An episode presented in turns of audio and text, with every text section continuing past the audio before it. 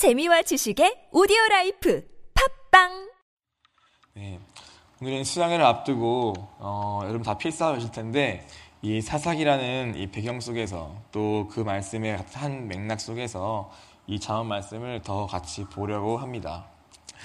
어, 크게 오는 말씀은 포도주와 독주에 대해서 또 어, 죄에 떠나지 않은 우리를 향한 왕의 진노, 하나님의 진노에 대해서, 그리고 그렇게 살아가는 자신, 사람의 다툼에 대해서, 또 마지막으로 영적 전쟁의 게으른 결과에 대해서 같이 이런 식으로 함께 보려고 합니다. 한 절 한 절 속에서 우리 자신의 현실과 또 사사기를 쓰면서 묵상하시면서 어, 많이 묵상했던 이스라엘 백성의 실패 속에서 오늘 자신을 돌아보는 그러한 시간이 되고, 또 떠나야 할 것들에서 과감히 떠나기 결단하는 그러한 시간 되기를 간절히 소원합니다. 어, 일 절은 이야기합니다. 포도주는 거만하게 하는 것이요 독주는 떠들게 하는 것이라. 이에 미혹되는 자마다 지혜가 없느니라. 포도주와 독주는 무엇을 의미합니까? 그것은 인생의 기쁨과 번영과 쾌락을 의미합니다.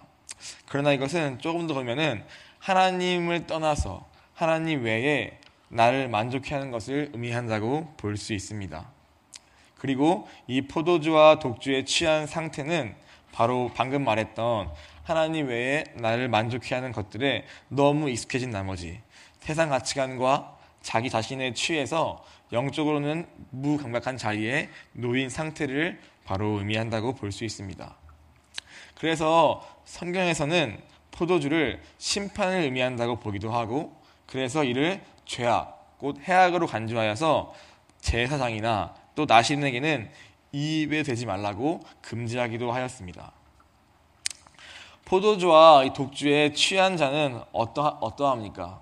오늘 일 절은 이렇게 얘기합니다. 첫 번째로 포도주와 독주에 취한 자는 바로 거만하다라고 이야기합니다. 포도주는 우리를 하여금 거만하게 한다고 성경은 말하고 있습니다. 거만하다는 것은 다른 것이 아니라 바로 하나님의 말씀을 경멸하고 모욕하는 것을 의미합니다. 세상 가치관과 자기 영광, 자기 자랑에 취하게 되면 영적으로 비대해지게 되고 살찌게 되고, 그 결과, 결과에 의해서 결국에는 하나님 말씀이 들리지 않는 자리에 가게 됩니다. 우리가 어, 어떤 사람도 처음 술을 마실 때 내가 오늘 꼭 취하리라 라고 작정하고 술을 먹는 경우는 별로 흔치 않습니다. 그냥 먹다 보니까 기분이 좋아지고, 그러다 보니까 한 잔 마시고 두 잔 마시다 보니까 어느샌가 내가 술을 먹는 것인지 또 술자를 먹는 것인지 헷갈릴 만큼 모든 분별을 잊어버리고 자기 몸 하나 가누지 못한 채로 비틀거리게 되는 것이 바로 술에 취하게 되는 과정입니다. 마찬가지로 이와 같이 한 번, 두 번 취했던, 내가 취했던 세상에 주는 기쁨과 또 쾌락과 자기 영광과 자기 자랑은 어느샌가 내가 의도치 않았어, 않았더라도 나를 삼키는 자리에 나를 가게 만들고, 또 영적으로는 하나님 말씀 앞에서 제대로 반응이 어려울 만큼 교만한 자리에 가게 되어서 결국에는 술 취한 자같이 나는 원한다고 하지만 똑바로 걸을 수 없는 비틀거리는 자리에 가 있게 되는 것입니다. 이것이 바로 포도주와 독주에 취한 사람의 거만하게 된다는 것의 의미입니다. 둘째로 포도주와 독주에 취한 사람은 떠들게 된다고 이야기합니다. 여기서 이 떠든다는 것은 다른 것이 아니라 바로 어리석은 말을 계속 내뱉는 것을 의미합니다. 어리석은 말은 무엇을 의미합니까? 곧 나와 나로 가득 찬 말을 의미합니다. 또 세상 것으로, 세상 가치관으로 가득 찬 말을 내뱉는 것을 의미합니다. 자기의 주장과 자기의 생각과 나를 변명하고 나를 끊임없이 증명하고자 하는 그런 말들로 이루어진 말들을 끊임없이 내뱉게 된다고 말하고 있습니다. 뿐만 아니라 나의 경험, 세상에 주는 지식, 세상의 이론과 논리로 꽉 차서 그것들로 포장된 말들을 끊임없이 내뱉는 것이 바로 오늘 여기서 말하는 떠든다는 것의 의미입니다. 왜 이렇게 됩니까? 그것은 바로 하나님의 말씀을 경멸하고 나니까 남은 것이 나, 세상밖에 없기 때문입니다. 그래서 포도주와 독주에 취하고 익숙해진 사람은 결국에는 끝내 그 말이 어리석게 되고 그 말에는 나와 세상 것들로 가득 차 있게 된다고 오늘 성경은 말하고 있습니다. 오늘 우리는 무엇에 취하여 살고 있습니까? 오늘 여러분이 또 우리가 제가 마시고 있는 포도주와 독주는 무엇입니까?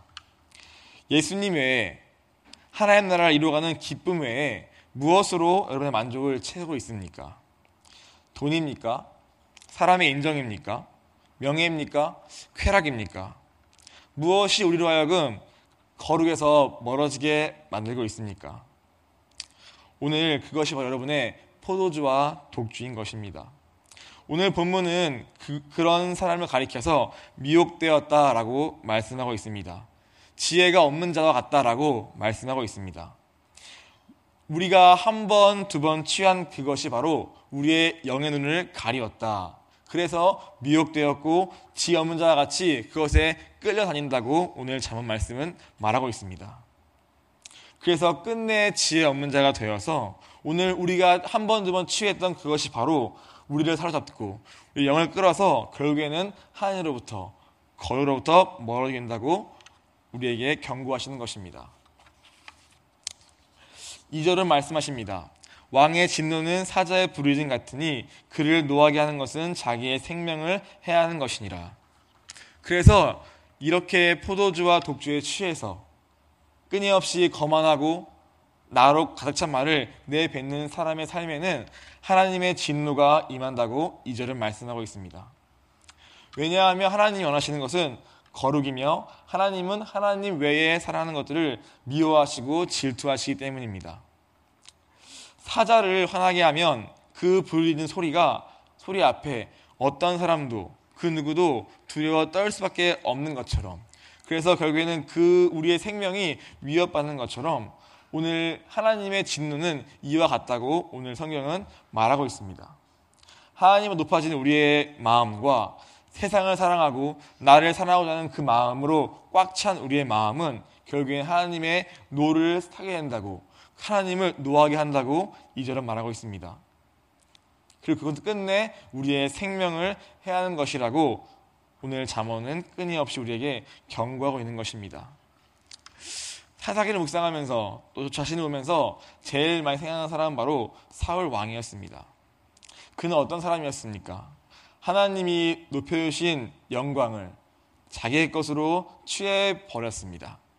그리고 그의 실패, 그가 실패했을 때에 그는 하나님 앞에 엎드리지 아니하고 끊임없이 자기의 영광과 자기가 취했던 자기의 위치와 사람들의 인정, 인정을 더 목말라 하면서 오늘 나를 높여달라고 하나님께 엎드렸던 그러한 사람으로 성경은 말하고 있습니다.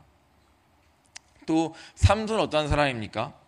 하나님이 기름 부으신 나신이었으나 그는 자신의 정욕과 쾌락에 취해서 그 은혜를 저버리고 끝내 둔이 뽑힌 채로 비록 쓰임받았으나 비참한 최후를 맞이했던 그러한 사사를 우리는 알고 있습니다.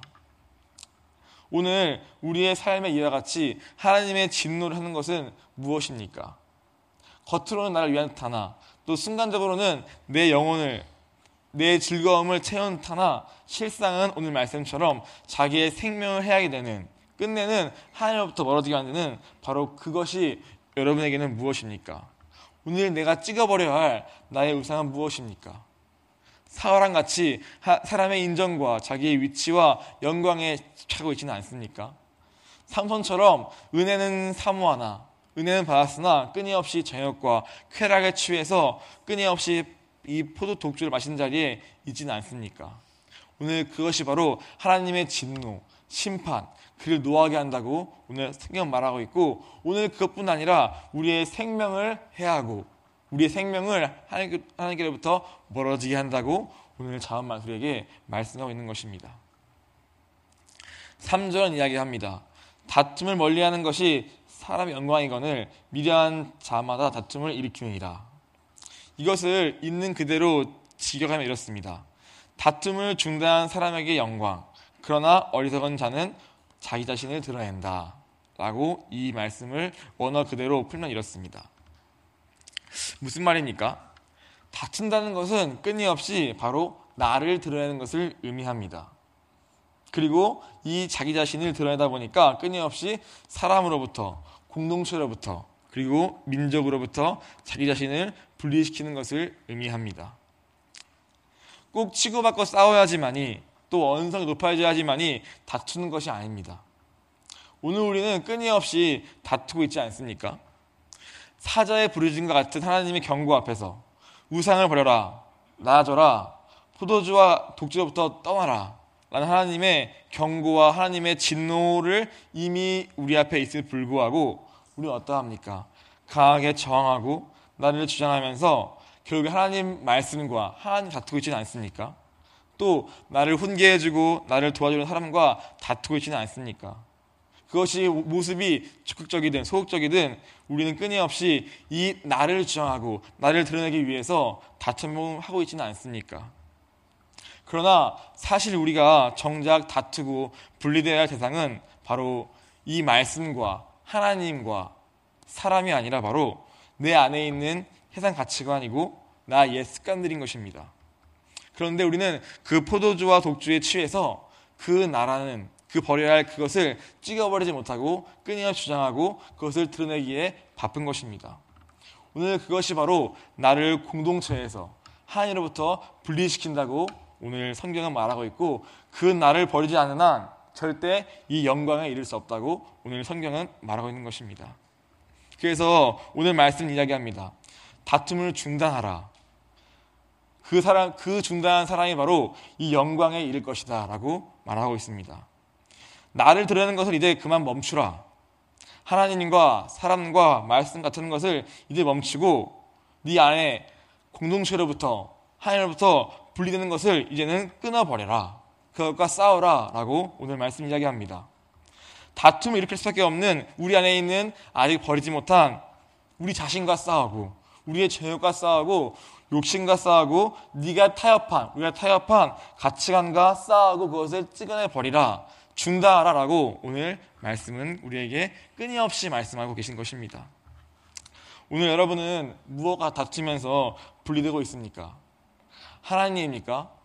아니면은 내 안에 있는 세상 가치관과 나의 자아의 죄의 습관들입니까? 이번 수양을 통해서 철저히 내 안의 세상을 다 내어버리고 또 나 자신을 드러내는 것을 멈추고 이제는 우리 안의 다툼이 중단되어서 진짜 이제는 하나 되어서 정말 싸울까 싸우면서 세상을 정복하는 일에 하나 되기를 간절히 소원합니다. 마지막으로 사 절을 이야기합니다. 게으른 자는 가을에 밭 갈지 아니하나니 그러므로 거둘 때에는 구걸할지라도 얻지 못하리라.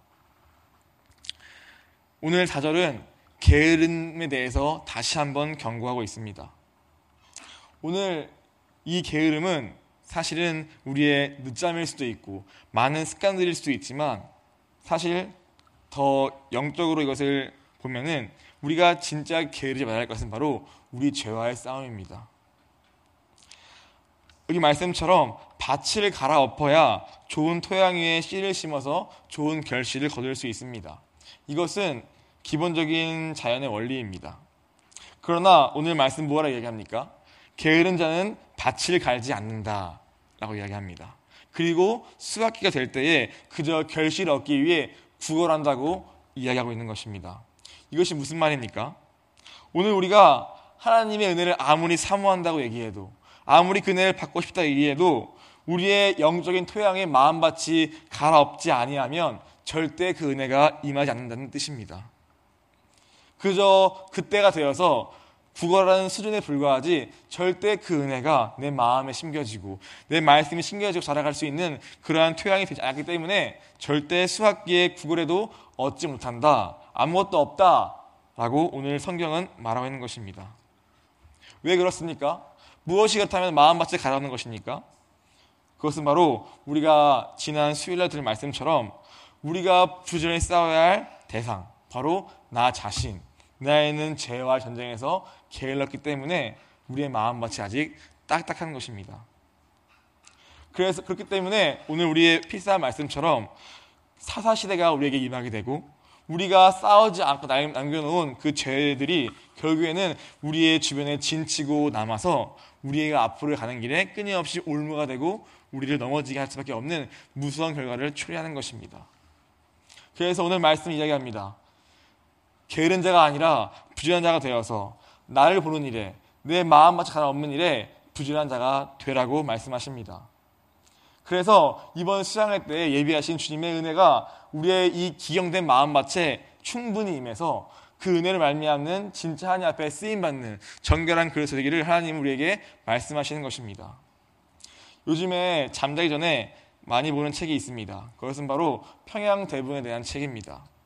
혼자 개인 관심 때문에 보기 시작한 책인데 보다 보니까 공통점이 하나 있습니다. 사실은 수많은 사건의 반복이었지만 거기에 공통된 거 하나는 바로 그 놀라운 대부흥의 시작은 바로 다른 복잡한 원리나 어떤 다른 공식이 있는 것이 아니라 바로 그나마 공식이 하나가 있다면 바로 그것은 회개, 말씀 없이부터 시작된 영적 각성이 바로 이, 노, 이 놀라운 부흥의 유일한 공식이었습니다. 오늘 여러분 마음에 이 부흥이 임하기를 간절히 사모하십니까? 여러분의 지금 상황이 절망스럽고 괴로우십니까? 그렇다면 다른 것이 아니라 바로 우리 마음밭에 가라앉은 일에 힘쓰할 것입니다. 우리의 게으름을 회개하고 우리 자신을 보는 게 게을러도 우리 자신을 용서하는 용서를 구하면서 이제라도 이 말씀의 진리 앞에 우리의 마음밭을 정직히 꺼내야 할 것입니다. 오늘 그것만이 우리가 사모하는 이 마지막 시대에 쓰임받는 유일한 길이요, 그 정결한 그릇도 되지 않고는 절대 우리 삶에 하나님의 놀라운 말씀의 부흥과 쓰임받는 일은 없다고 오늘 잠언은 우리에게 말씀하시는 것입니다.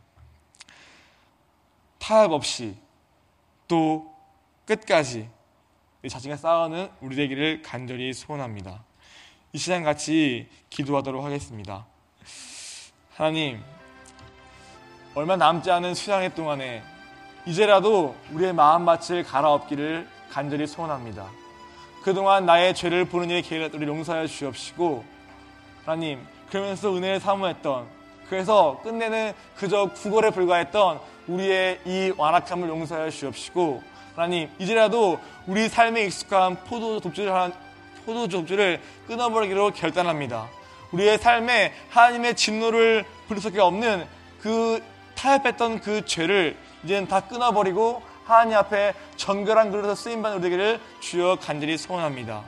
절망한 시대 속에, 아무것도 보이지 않는 그 시대 속에 오직 말씀을 통한 진정한 회개와 영적 각성이 오늘 그 옛날 그 어려운 시대에 우리 대한민국을 살린 것처럼 오늘 우리 삶의 그 어떠한 절망과 힘든 상황이 있을지라도 우리가 살 유일한 길은 바로 다른 것이 아니라 하나님 말씀 앞에 엎드려서 정직히 반응하는 것이오니 주여 우리 마음과 일하여 주셔서 정직함을 주님 부어주셔서 이번 수양회 때에 우리의 다 우상을 찍어버리고 포도주와 복주를 다 내어버리고 오늘 성령으로 충만한 역사 아버지 있게 아버지 역사하여 주옵소서.